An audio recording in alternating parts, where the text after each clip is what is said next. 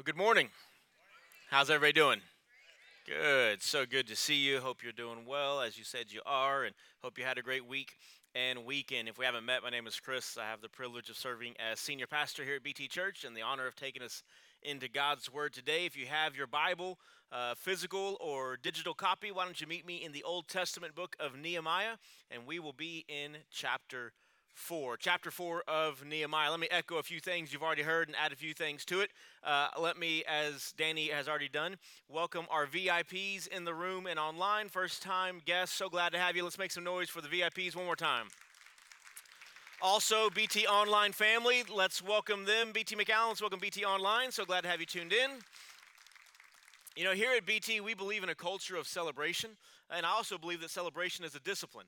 And so anything that's a discipline, if you don't do it, you don't get used to it, right? You don't. You know, the you know funny thing. Uh, this is going to shock you, but uh, recently uh, my my exercise routine has not been what it should be. I know it's shocking, but I, I've kind of been falling off the wagon and get back into it. And you know the funny thing is when you haven't worked out, lifted weights, ran, whatever it is, when you haven't done something for a little while, that first week back is brutal, right? I mean, everything's sore and you don't want to and then you get through it. And so, by the way, what I've been doing, I don't recommend. What I do is I go the first week and everything's brutal, and then I don't go for three weeks, and then I go back, and so I'm just always in that cycle where it hurts. But but but for for discipline to set in you got to do things and i believe that celebrating what god is doing is actually a discipline the church should be a part of and i think the reason why a lot of churches today are filled with grumpy people is because they're not celebrating the movement of god so let's celebrate some things that God has done. This year, uh, 202 people have accepted Jesus Christ as their personal Lord and Savior, going from death to life, having their eternity rewritten. 111 people have been obedient following that decision by being baptized through believers' baptism. They've entered the baptistries of our campuses and said yes to Jesus. I call that believer's baptism because here at BT Church, we do not believe the scripture teaches that baptism, whether as an infant, a child, or an adult, baptism does not make someone right with God. Water cannot make you right with God. The Spirit does when we say yes to Jesus by grace through faith and 111 people have been obedient in doing so. Uh, this weekend, uh, Danny mentioned this, we led a new members class at our Alice campus, and 21 people have said, I want to lock arms with this church, call it my home church, and become a member. So we welcome those new members today. And we have 30 people in a class that meets here in McAllen on Wednesdays that are currently pursuing membership as well. And, and maybe you have been coming for a while you th- and you say, well, should I do that? I, I, say yes. I say you should absolutely do membership. And you say, well, why? What are the rights and privileges? Well, funny thing, membership in the Church of Jesus isn't about rights and privileges, it's about mission and movement. It's about saying, I want to lock arms with this church because I believe they want to move the gospel forward. And so we celebrate all those things uh, that God has been doing, and we pray He will continue to do in the life of our church. Uh, in the sovereignty of God, He would have it appointed that we would be preaching Nehemiah chapter 4 today, and that we would be preaching a sermon with the title, Fight the Right Fight. And so, uh, looking at how that is our text and title today, I also celebrate that this week uh, the Supreme Court of the United States overturned, overruled the Roe v. Wade decision of 1973. And you may say, well, why, why are you celebrating that in church? Well, we're, we're going we're gonna get to God's word, but this is why we celebrate that because we believe, according to Scripture, that life begins in the womb, that at conception, God knits a child together. And, and we want to be a church, right, that values life. That, that's why we celebrate that, that decision. That's why we, we, we want to celebrate anything that promotes life. So, so we believe that life is valuable in the womb. We believe that life is valuable regardless of race. We believe that life is valuable regardless of gender, regardless of age. So, like ageism, sexism, racism, the church stands against that, and the church stands for life and the protection of the unborn as well. And so we celebrate that but we also so so again cultural celebration we celebrate it but we also celebrate knowing that the work is not done. And my heart is that we'll be a church that will continue right to value life that will come alongside families and will uh, support uh, the, the, th- the, the flourishing of life from children to senior adults and that god would allow us to be a beacon of hope in south texas and across the world for life uh, to be regarded as sacred. And so we uh, celebrate what's happened in our church. We celebrate what happened uh, this week with that decision. And we also say that we are going to lock arms to continue to push the ball forward, right?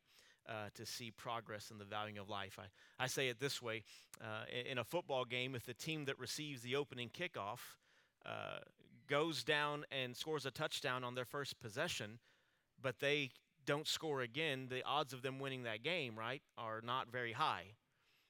And so we, we, we celebrate, right? We do an end zone dance when we score, but we know the game is still going on and Satan still has schemes that he wants to use uh, to divide and to push back. And so we celebrate what we've accomplished, but we know that there is still work to be done.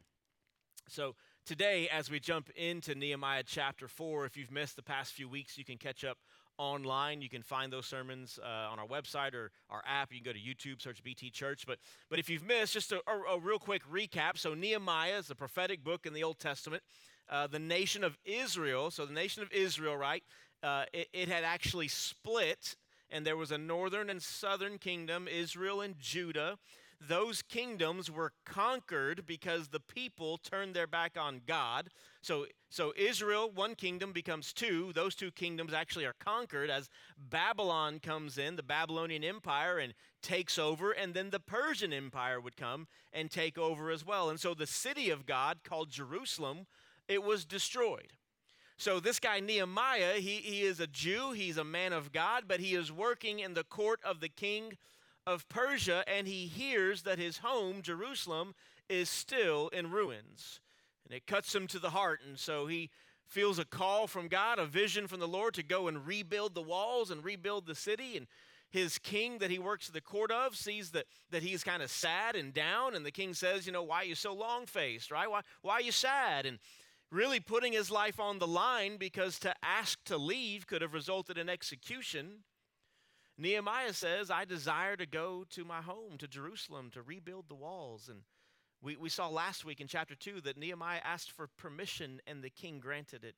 Nehemiah asked for provision, right? He needed some papers so that if he got stopped, he was he could show he was doing the king's business. He, he needed to be able to get supplies for the building. The king granted that. And then he didn't even think about protection, but the king granted protection, sending guards with him because, beloved, don't forget this. When you are busy doing the Lord's work, he'll give you the things you know you need, and he'll give you the things you don't know you need because he's going to see his work to completion. So, so that's what happened last week. Nehemiah went and he got to the city and he saw that it was in ruins. And we remind ourselves that, beloved, if we want to move forward, we've got to be honest and evaluate when things are in ruins, right? We can't rebuild until we acknowledge the rebuilding has to be done. The greatest need of humanity to receive Jesus as Savior can't happen until we acknowledge we need a Savior. And so we talked about how we face the ruins in our lives. Chapter 3 construction begins. Gates are being built, teams are assigned, and now in chapter 4, as the construction continues, opposition comes. Opposition comes against Nehemiah and the people and we want to talk about how do we continue to fight the right fight, to fight the fight God has called us to, to be faithful to the end. How do we do that even in the midst of opposition? How do we do it when we're discouraged? Because let's be honest, sometimes all of us face discouragement, right? Why do we face discouragement? Sometimes we face discouragement because we've failed, right? Sometimes we, we, we have a failure in our past, and the enemy just keeps bringing that up. And we feel like we can't move forward. So, sometimes we feel discouragement because of friction, right? By the way, these are all things that the people of Israel, Judah, were experiencing, right? They, they, the reason why the walls had to get rebuilt is because they failed to keep their eyes on God to begin with.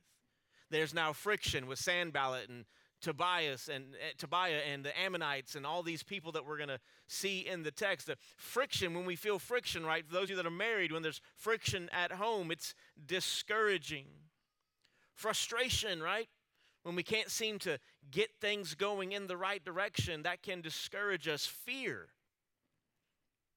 not knowing how it's going to turn out, can discourage us. And the wrong focus, right?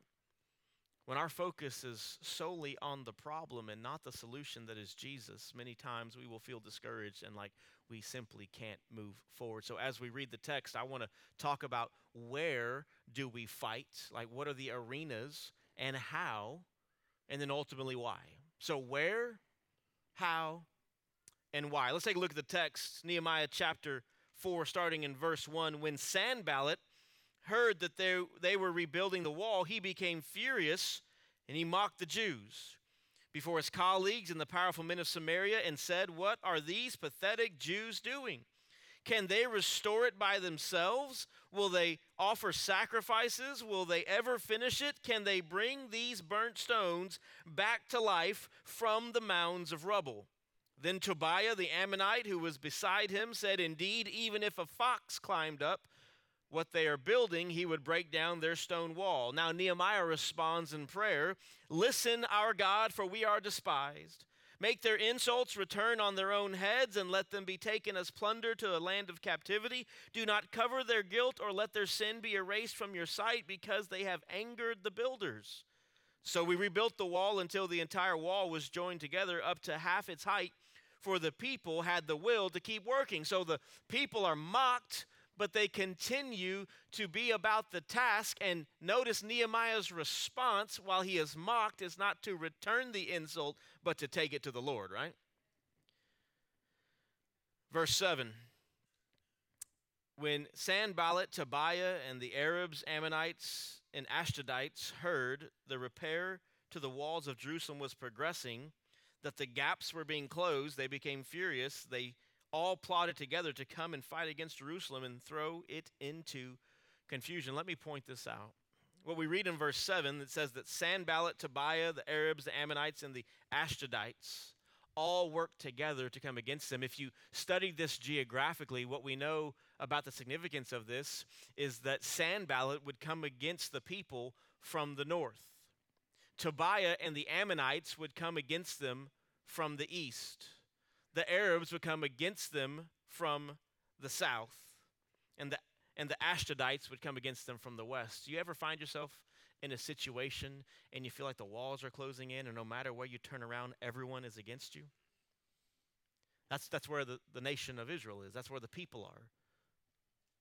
This group has plotted together to come against them, but they mocked them. That didn't slow them down, so now they're raising the ante and they're going to try to physically attack them. Verse 9, so we prayed to our God and stationed a guard because of them day and night. Verse 10, in Judah it was said, the strength of the laborer fails. Since there is so much rubble we will never be able to rebuild the wall. So now they're starting to lose heart. And our enemies they won't realize it until we're among them and can kill them and stop the work when the Jews who lived nearby arrived, they said to us time and again, Everywhere you turn, they attack us. They're feeling the mounting pressure. So I stationed people behind the lowest sections of the wall at the vulnerable areas. I stationed them by families with their swords, spears, and bows. After I made an inspection, I stood up and said to the nobles, the officials, and the rest of the people, Don't be afraid of them. Remember the great and awe inspiring Lord and fight for your countrymen, your sons and daughters, your wives and homes. Verse 15 When our enemies heard that we knew their scheme and that God had frustrated it, every one of us returned to his own work on the wall. From that day on, half of my men did work while the other half held spears, shields, bows, and armor. The officers supported all the people of Judah who were rebuilding the wall. The laborers who carried the loads worked with one hand and held a weapon with the other. That's not fighting with one hand behind your back, that's keeping one hand to the task and having one hand ready for what the enemy would do. Each of the builders had his sword strapped around his waist while he was building, and the one who sounded the ram's horn was beside me. And then I said to the nobles, the officials, and the rest of the people, The work is enormous and spread out, and we are separated far from one another along the wall. Whenever you hear the sound, wherever you hear the sound of the ram's horn, rally to us there. Our God will fight for us. And so we continued the work while half of the men were holding spears from daybreak until the stars came out. At that time, I also said to the people, Let everyone and his servants spend the night inside Jerusalem so that they can stand guard by day and work by night. And I, my brothers, my servants, and the men of the guard with me never took off our clothes. Each carried his weapon, even when washing. What a story, right? Nehemiah gets that vision. He's going to go in faithfulness to the Lord, rebuild the walls of Jerusalem. He gets permission from the king as he sets out. This guy Sanballat and Tobiah, they hear about it. They they aren't they're not in favor of this. It could affect them in a negative way, it could affect their resources. They start building, gates are being rebuilt, progress is happening. The opponents begin to mock them. That doesn't slow them down, and then they physically threaten them. The people get a little nervous, fear sets in, right? They're attacking us from all around. Nehemiah recalibrates their hearts and says, No, don't forget this the Lord will fight for us. So they continue in faithfulness, one hand with a trowel, one hand with a sword. They are continuing to be faithful and to continue to build the wall as God had instructed. And so, looking at this text and seeing how the people of Judah would be faithful in the midst of opposition the question is where are the, the arenas or the areas or the circumstances that we need to be ready to fight the right fight? And so, four things I'd encourage you to write down as far as where it is that we are called to engage. Here's the first one where, where, where, What arena do we need to fight in? The arena of identity the arena of our identity. In, in the insults that Sanballat and the others offered, the first thing they did was attack their identity what are these pathetic Jews doing? Can they restore it by themselves? Will they offer sacrifice? Will they ever finish it? Can they bring these burnt stones back to useful purpose? Their identity is being challenged. Beloved, once you give your life to Christ and you are sealed by the Holy Spirit, Satan has lost you forever. You are secure in your faith, but he wants to wreck your identity. He wants you to get things twisted and mixed up and out of order in your life. And when it comes to engaging in the spiritual battles that we are engaged in, we have to fight in the arena of our identity. Who do we belong to? Who does God say you are? That's the foundation from which you build everything else. Here they were attacked, and what, what, what does Nehemiah do? He begins to pray. And he encourages them to remember who they belong to. So, identity. Second arena that we fight in is purpose. Again, the insults would attack that. Can they restore it by themselves? Can they actually accomplish the task God has called them to do? When you get to verse 10, after receiving the threats from their opponents in Judah, it was said, The strength of the laborer fails since there is so much rubble. What was happening in verse 10? They were losing sight of the purpose they were called to. And ultimately, remember this, beloved, it wasn't simply about rebuilding walls, it was about standing on the promises of God. It wasn't just a physical construction project, it was a spiritual construction of their faith and trusting that God would keep the promises he had spoken to, the, to their forefathers before. So their purpose is being attacked. Third, the insult would be will they offer sacrifices? The third arena where we need to fight is our worship. They're being challenged. You actually think you're ever going to get this place done where you could come and offer sacrifice? We have to engage in the spiritual battle of our worship. Where is our heart's affection being directed? Beloved, understand this the enemy will continually ask you if you're going to continue to worship even when times get hard. The enemy will continue to tempt you to turn your back on God when you feel like God's turned your back on you, which He never does. He never leaves us or forsakes us. So we fight in our identity in Christ. We fight in the purpose we've been given. And what is that purpose? To bring glory to God by making disciples and making much of Jesus. We fight in worship, keeping our hearts attuned and affixed to Him. And then the fourth area that we fight, we fight in the area of restoration the last part of the insult in verse 2. Will they ever finish it? Can they bring these burnt stones back to life from the mounds of rubble?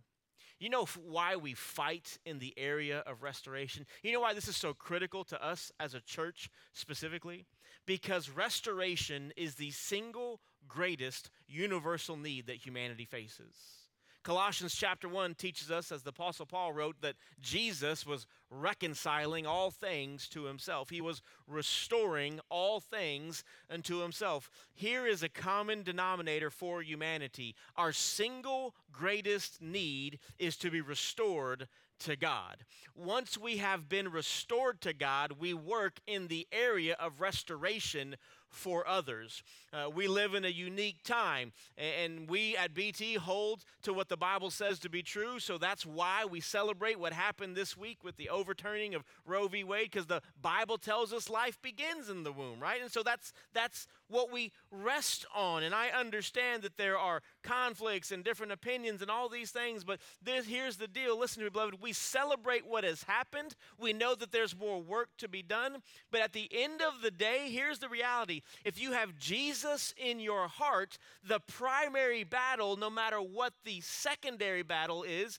is always restoration. You know why we want the unborn to be valued? Because we want them to come to this life. We want to promote Jesus, right? We want restoration. And so as we engage in things in society and in our homes, because sometimes in our homes is where restoration is needed, between husbands and wives and prodigal children, and in our church, we engage in the fight of restoration because it is the single greatest need there is. And you know what the enemy would love to do to the church? One, he'd love for us to disengage in the areas that we need to move forward, but he would also love for us to forget that the primary battle is restoration. And so, listen, if you celebrate like I do the decision that was made this week, understand there will be people who will oppose you. And if those people who oppose you don't know Jesus, understand their greatest need isn't for you to prove them wrong, but to point them to Jesus. Jesus is the greatest need that we have, and we've got to fight in the arena of restoration. And sometimes we get wronged and we get hurt, and sometimes the spouse has has done things, and sometimes our children or our parents or our, our siblings or our coworkers and we are wronged and, and it's legitimate like there's no excuse but we need to work towards restoration but we want to hold on to that bitterness when we've been hurt right we want to hold on and, and, and we and here's the thing when you hold on to the bitterness you lose sight of what god is wanting to do in you and through you. And many times when we're holding on to the bitterness and withholding forgiveness, there is one simple practice that can help recalibrate our hearts. If you would, as I read this week this quote, if you would remember, if I would remember the ocean of grace it took to save me, I would then easily dispense the thimble of grace it takes to forgive you if I would remember the ocean of grace that it took for God to save me because I needed all of it, then that as the foundation allows me to dispense the thimble of grace that I need to forgive my brother or sister in Christ, we, we fight in the area of restoration because while we fight against the things and the evils of this life and of this world and the systems of our enemy, while we fight against those things, if we do not fight with restoration to God as the goal, we simply make this earth a better place to go to hell from. The gospel has to be the foundation with which we fight. That's why Nehemiah, in the text, when the people are discouraged, what does he say? He says to them that the, in verse 14, remember the great and awe inspiring Lord, and then fight for your countrymen. He says in verse 20 that when you hear the sound of the ram's horn, rally to us there, our God will fight for us. So we fight in the area of our identity resting in who God says we are. We fight in the purpose we've been called to to bring glory to God by making much of Jesus. We we fight in our worship, making sure our hearts are pointed to him and to him alone and not for our own gain and glory. And we fight in restoration knowing that once we receive Jesus, we have been restored. And now we point others to the hope that they can be restored as well. All right, so then how? That's where. So then, how do we fight? How do we engage in these areas? Well, good news. If you wrote those four words down, just write them down again. Because how we fight, it's the same thing as where we, how do we fight? We fight with our identity in Jesus right? Notice that in the beginning of chapter 4, when insulted, the first thing that Nehemiah does is not return the insult. He goes straight to God, right? He knows who he belongs to, he knows who will fight for him, he knows where the answer is. He's not going to give his attention to the problem, he's going to give his attention to the solution, and he does so because he knows who he is. He knows who he is, and he knows whose he is. So we fight with our identity. We know who we belong to. We fight with our purpose, right? We fight with our purpose. When we feel the enemy and the world around us wanting to discourage us and keep our eyes off of that which God has called us to do, we fight with purpose. How does that happen in the text? Well, what happens? The, the people are insulted and Nehemiah prays. Then they're threatened and the attacks come. And Nehemiah develops a wise plan, right? He says, Hey, it's what we're going to do. We're going to put people at the lowest and most vulnerable parts of the wall. We're going to have a sword in one hand and a trowel in the other. We're going to have a sword out our belt. We're going to stand watch. He, he develops a plan for which to continue to operate in his purpose. Hear me, beloved, the enemy wants to attack you and the purpose God has for you. You say, Well, Chris, I don't even know what my purpose is. Well, if you've given your life to Jesus, your purpose is to walk in the fullness of life that He has promised you as you seek Him first. If you haven't given your life to Jesus, your purpose is to give your life to Christ. So, so how do we, you know, sometimes, listen, um, sometimes preachers, we, we may kind of wax eloquently and give you a great line to put on Twitter or whatever social media outlet you want, but we don't always break it down. So let me break this down. What does it mean to say that we want that, that, that we want to fight in our purpose. Well, you keep your focus on the right thing and then you just continue to work on the obvious, right? You just continue to work. So let, let me just kind of talk about some arenas of life where this can happen to us. Our finances, right? Sensitive subject. Don't worry, I will offend everyone by the time we're done. So I'm, I do not want to offend you. I'm willing to, but I don't want to.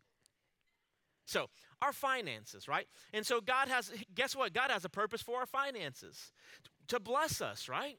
Listen, God wants to bless us. He wants to bless us. He wants to meet our needs according to his riches and glory, and he wants, he has a purpose for our finances to increase our trust in Him. That's why He asks us for the tithe. As I say all the time, God doesn't need our money. He's not lacking in net worth, right? He's off the charts. He is the chart, He is the market, right? He doesn't need it.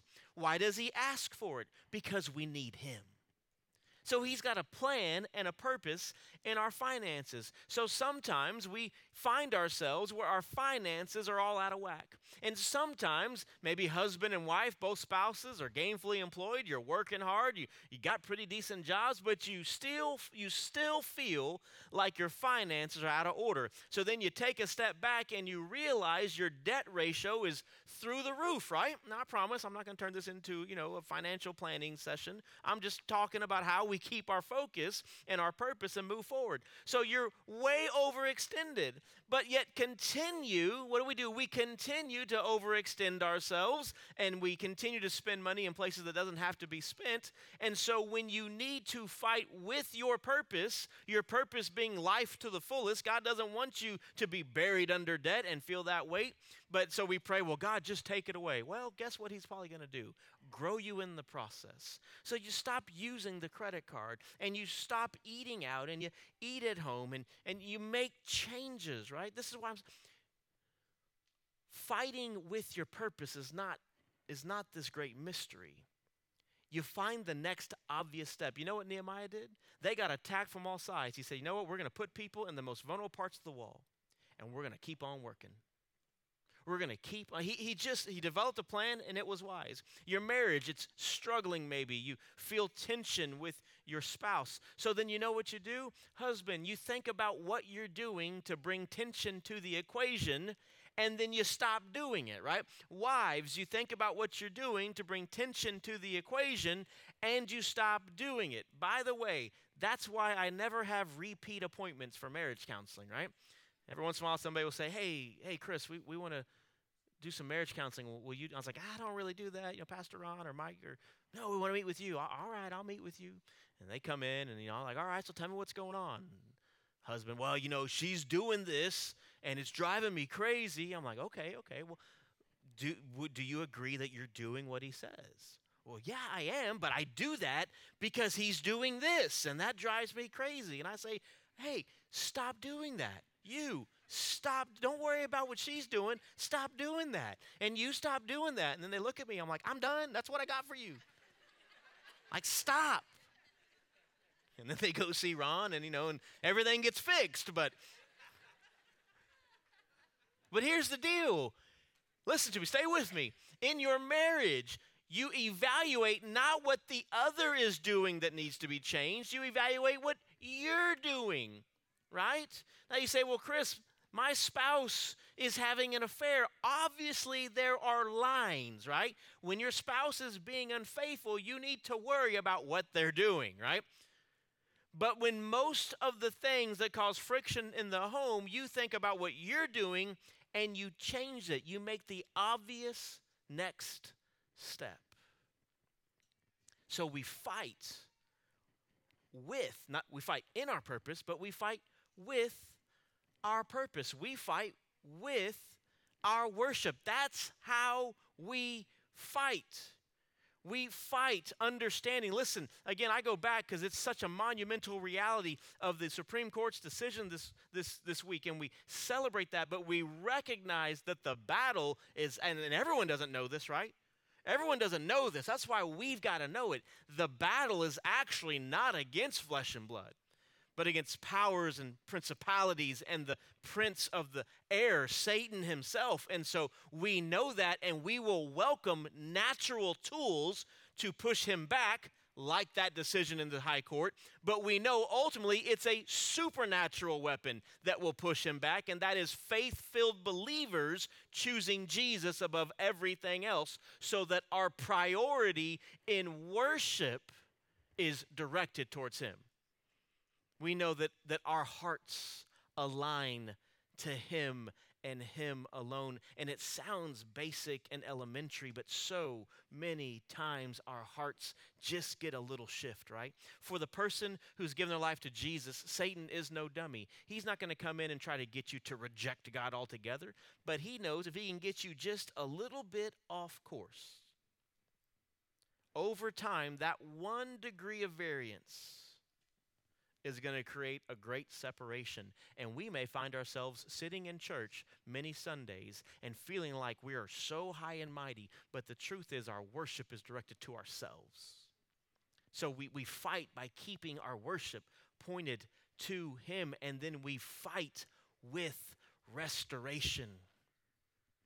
We fight with restoration as the goal. I, you know, I shared last week one of my one of my dreams is that we as a church, as we engage in the valuing of life, is that we would be able to have a ministry that would come alongside, uh, you know, stereotypically maybe single young moms that, that that need sonograms for free, and we would have a place where foster parents could come and say, hey, we need some diapers and formula, and and the body of Christ would band together and meet those needs, and we would have a place where we help people move forward in the adoptive process. Right? Let me just say this: this week was great. You know what the next thing we need to do? We need, we need to make adoption not the most expensive thing in the world, right? And so let's band together as the church and let's be Acts chapter 2 and pull our resources so more children can have a, a chance to be in a home where they'll be raised and have the basic needs met, right? And so we fight for and we fight with restoration as a tool. You know what Satan wants?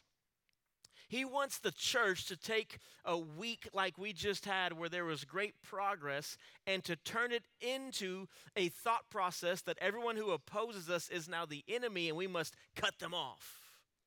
we must bring them to Jesus. We, we need those hearts that are hardened, just like ours were, right? We need those hearts that were hardened to be exchanged. It's, it's, it's not an actual repair, it's a heart transplant.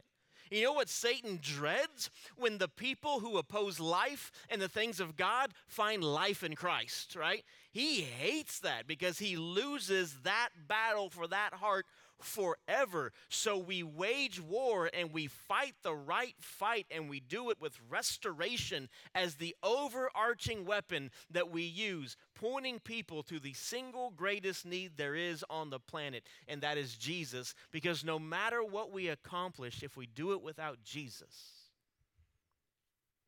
there is no hope. The only hope for a hopeless world is Jesus Himself. Okay, where? Right? Identity, purpose, worship, restoration. How? Identity, purpose, worship, restoration. Why? Identity, I'm kidding, I'm kidding. This one's easy. This one's easy. Why? Like, why, Chris? Why? why? That's that is the whole fight talk, man. It wears me out. I'm tired. Do you know why we do this? Why identity is so critical and our purpose and our worship and the reality of restoration. Why? Plain and simple. For the glory of God. For the glory of God.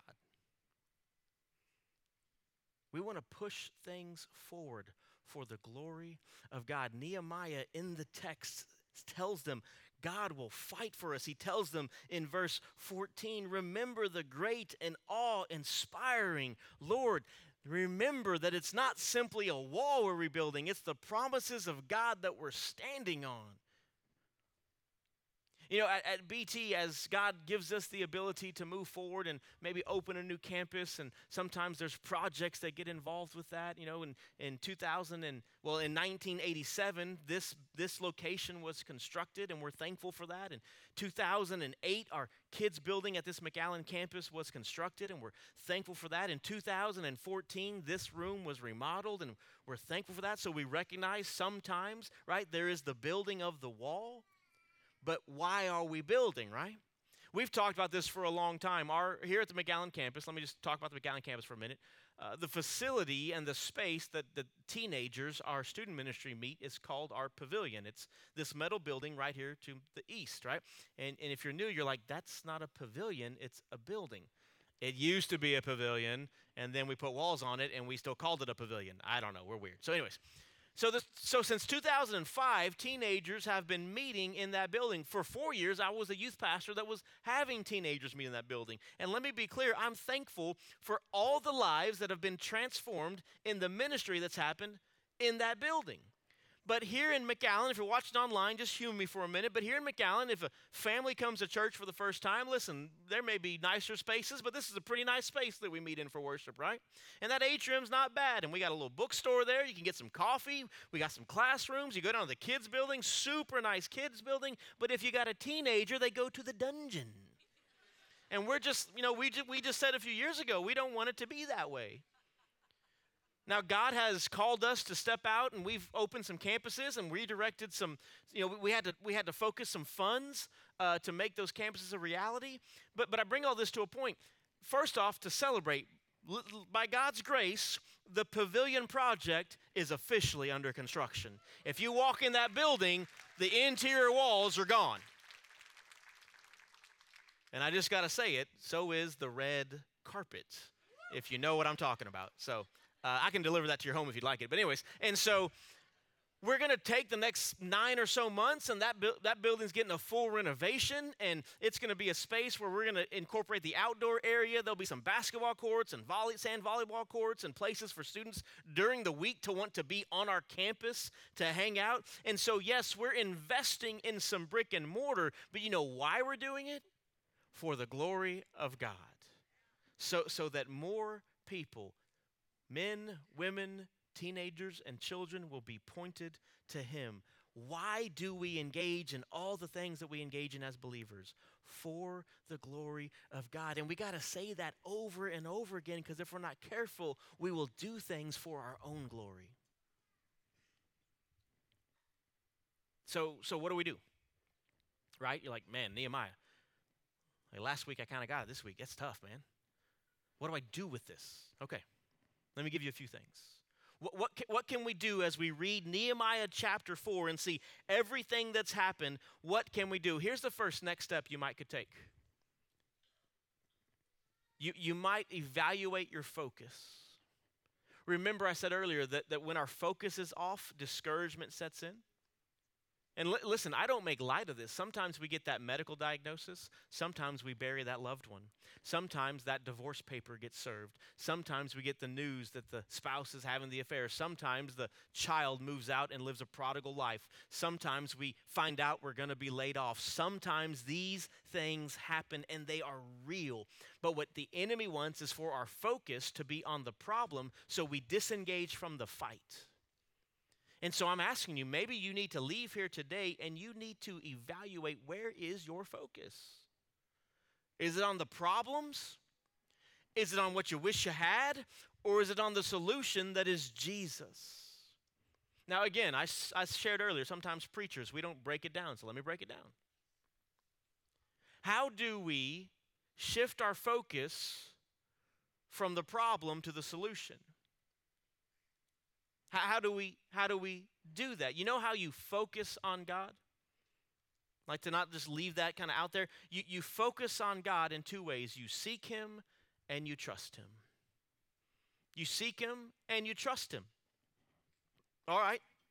What do you mean seek him? Well, you're doing a great job. You're gathered for corporate worship. You seek Him in community. You seek Him in prayer. You, you might need to say, hey, every morning, 6.30 a.m., 7.30 a.m., I'm going to spend five minutes in prayer. And I'm not just going to tell God what I want from Him. I'm going to tell Him what I'm thankful for and how much I, how, how great He is. But you schedule some time to be in prayer. You say, hey, I'm going to seek Him in the Word. So you schedule five minutes to go through the Gospel of Mark or read the book of Proverbs or jump into Philippians. And you say, well, Chris, that doesn't sound very spiritual. Don't believe the lie. A, scared, a, scheduled spiritual life is as spiritual as an unscheduled one, and the chances are it's more likely to happen. Like, oh, I just want the Spirit to move and tell me when I'm going to get in the Word. I'll tell you when you're getting the Word. You're not. If your life, listen to me, if your life looks anything like mine, if I don't say this is the time, and by the way, there's a biblical principle, and I'm not trying to, you know, I'm getting a little bit on my soapbox, I apologize. But, but there's, a biz, there's a biblical principle for, for ahead of time saying, God, this is the time I'm giving you. It's called first fruits, right? That's why we believe that the tithe is the first tenth. Well, you can give God the first tenth of your time as well. And so you seek God by, by, by spending time in His Word and spending time in prayer and spending time with the saints in the body of Christ. That's how, that's how you seek Him. And then you trust God, right? But again, how do we don't just leave that out there? How do we trust God? Well, even though I, I, I, gave my life to Christ in college, so I, I went through all of my high school, middle school, elementary years not a believer. That being said, I did grow up in church, right? I'm thankful that even though I didn't give my life to Christ till college, I did grow up around the things of faith. And growing up in Alice, my family, we always attended a small church there in town, and my parents were super involved. And my entire life, my mom played the piano at our church, and she was the, the choir director. She didn't sing. Uh, God bless my mom. She was amazing, but she couldn't carry a tune for nothing. She could play them, she couldn't sing them. Uh, but she had enough musical gifting that she could direct the choir, right? And so I would go to church and man, we would sing these songs, but that wasn't the end of it for me because all week long I heard her banging out those songs on the piano that was like right outside my room that didn't have a door. And so I'm like, ah, you know, Lord, why couldn't you invent the AirPods in the 80s? But, anyways, and so I, these songs, they just got ingrained in my heart, right? And there's a song that we used to sing that some of you may know. So, how do I trust God? Well, there's a song that gives us the answer trust and obey, right? For there's no other way to what? To be happy. We're like, obedience is so boo. No, uh, obedience unlocks joy. People are like, oh, God's a big downer. You don't know God. He came to give life to the fullest. And so we trust. How do we trust? We obey. And so let me ask you you want a next step? Where is your next step of obedience? You know, we, we don't have a problem at BT talking about the tithe one because we practice it. We, we'll, give a, we'll give away $450,000 to missions this year because we believe in giving back to the Lord even as the church receives from the membership, right? So we practice it, but it's in the Bible also. And the reason why I don't mind talking about the topic of generosity, again, it's not because, and again, every time I say this, I think some people that have been in church a long time get a little bit uncomfortable. If God doesn't need your money, guess what? The church doesn't either. Because Jesus said the gates of hell can't prevail against his church. So as long as we're building his church, you're like, so you're, t- you're telling me not to give? No, I'm telling you, you should give. It's not about God needing it. As I've already said today, you need him. And so you obey him by trusting him with your treasure and resources. You trust him with your relationships, right? Some of you, listen to me, you need to hear this. You have given your life to Christ and you are sealed in the Spirit, but you have not yet been baptized. Listen, we do not believe at BT that baptism can ever provide salvation. It is not the answer for a sinful heart. Jesus is. But baptism is the response to the grace of God applied to our lives. It is a step of obedience. And obedience is a step of trust. And so I am telling you, I am begging you, however you want it to sound, if you have said yes to Jesus and you have not said yes to baptism, you are not missing your salvation. It is sealed, but you are missing the joy of it because obedience unlocks joy. And baptism is literally a public declaration. Why would you not want to go public with your faith? And so, in a few moments, as we close out, if you want to talk about baptism, and maybe you have some genuine questions, we'd love to answer those. But, but what, what do you do with this subject? How, how do you understand how, how it is that you uh, engage in the fight that is spiritual? You, you get your focus set. How do you get your focus set? You seek the Lord and you trust the Lord. How do you seek the Lord?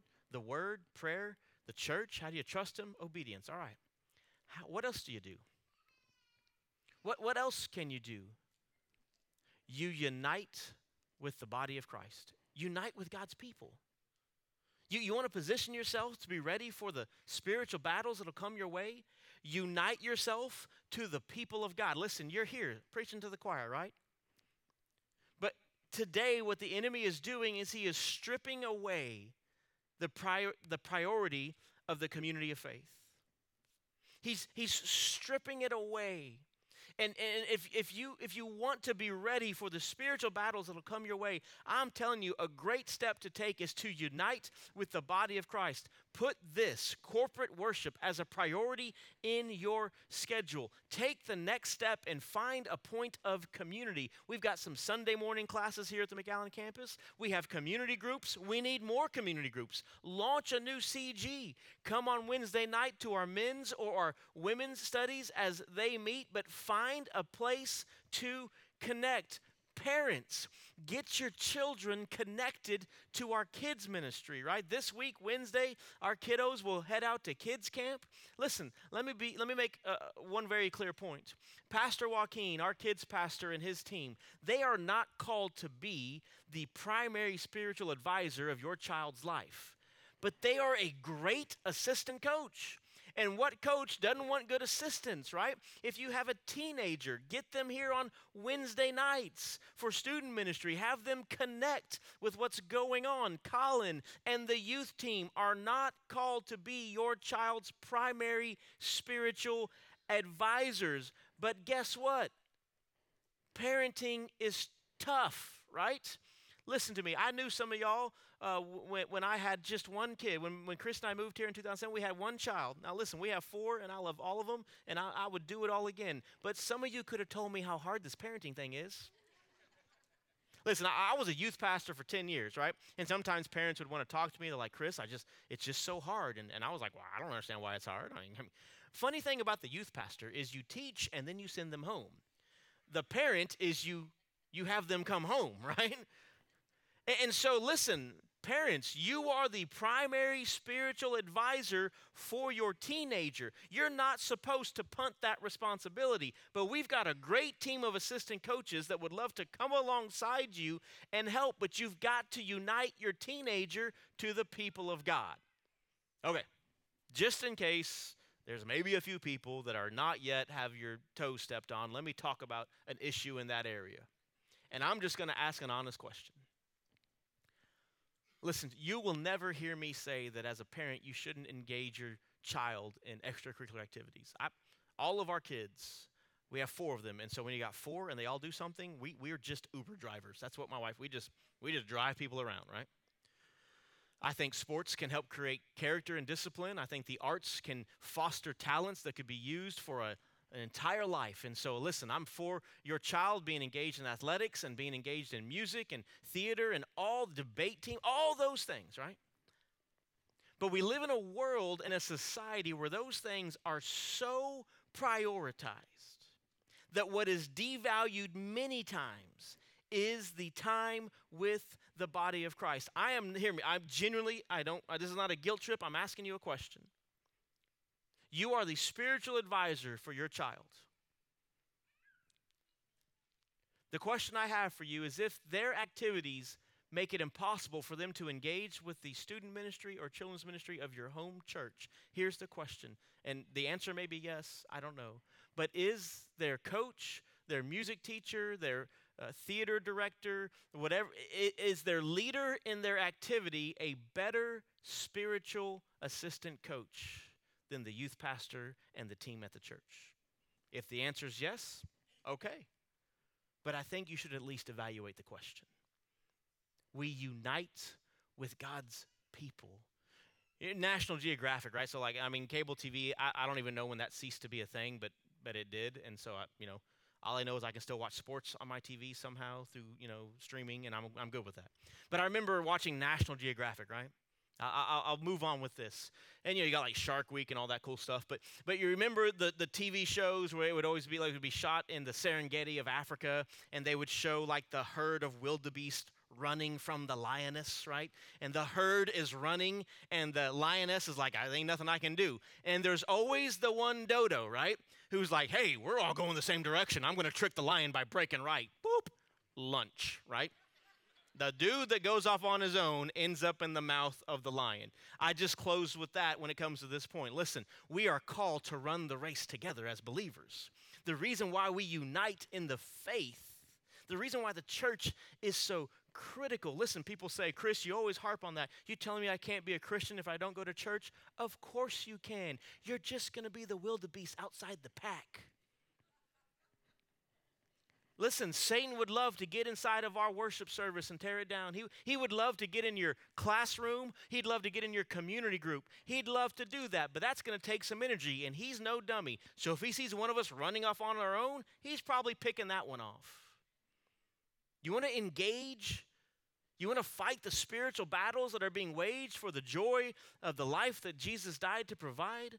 Unite with the body of Christ and then ultimately seek restoration. Don't let there be division between you and other believers. Seek restoration, but most importantly, if you have not done so, be restored to God. If you don't know where you stand with God because you don't know if you've put your faith in Jesus, let me just be clear. It takes an ocean of grace to save your soul. But Jesus has that ocean. It is not religious activity. It's, it's not family background. It's not your baptism. We believe the scriptures to be abundantly clear that every person is a sinner, and because of that, we have missed the mark that God requires. We believe the Bible is also clear that the payment, the wages of sin is death. You're like, this is not feeling good. Hold on, stay with me. The wages of sin is death, but the gift of God is eternal life. It is true to this day. Death always pays for sin. If you live your entire life and do not place your faith in Jesus, then the sad reality is your death will pay for your sin, both the physical death and your eternal death, as you are separated from God for all of eternity. But if you would believe in your heart and confess with your mouth that Jesus Christ is Lord and God raised him from the dead, then death still pays for sin, but it's Jesus' death. And you place your faith in Jesus and you believe not just that he died for your sin, but he rose again in victory. And in that moment of belief, you are restored to a holy God. And the beauty is, you don't got to wait to take your last breath to go to heaven to experience what that's like. You live with Jesus every day. And so today, if you're in this room or you're watching online, Listen, there's going to be some steps you might need to take. If you're in the room, you may want to come forward and pray with our prayer ministers. I encourage you to do so. If you're online, text us how we can pray for you. Drop it in the comment section. You want to talk about baptism? Come forward. Let's talk about baptism. But if there is someone in this room or online and you don't know if you've done business with God, if you don't know if your eternity is secured because you've been restored to God, then I'm going to invite you to make that decision. I'm going to ask everyone to bow their head and close their eyes. And today, if you don't know where you stand with Jesus, but you want to get that figured out, I'm going to invite you to pray with me. I'm going to ask you to say this prayer to yourself right where you are. As I say every week, the, the prayer is not a magic formula, please understand. It's not a magic formula, mindlessly reciting words in a church or watching a service online doesn't accomplish anything. But believing that you need a Savior and knowing Jesus is that Savior, well, that's a confession of salvation. And so, if that's you, you want to give your life to Christ, would you just say this prayer with me right where you are? Dear God, I know that I'm a sinner, and I know that I need you. I know I'm far from you. I know I'm hopeless without you. But I believe that you made a way for me to be made whole. I believe you sent your son Jesus to come to earth, and I believe that he lived without sin. And Jesus, I believe that you died on the cross and paid for sin. And I also believe that you rose again three days later and you defeated death. And so today I am receiving that gift of salvation. Jesus, I'm trusting you with my life. I'm asking you to save me. Would you help me live for you every day of my life? And thank you for loving me first. It's in your name that I pray. Amen.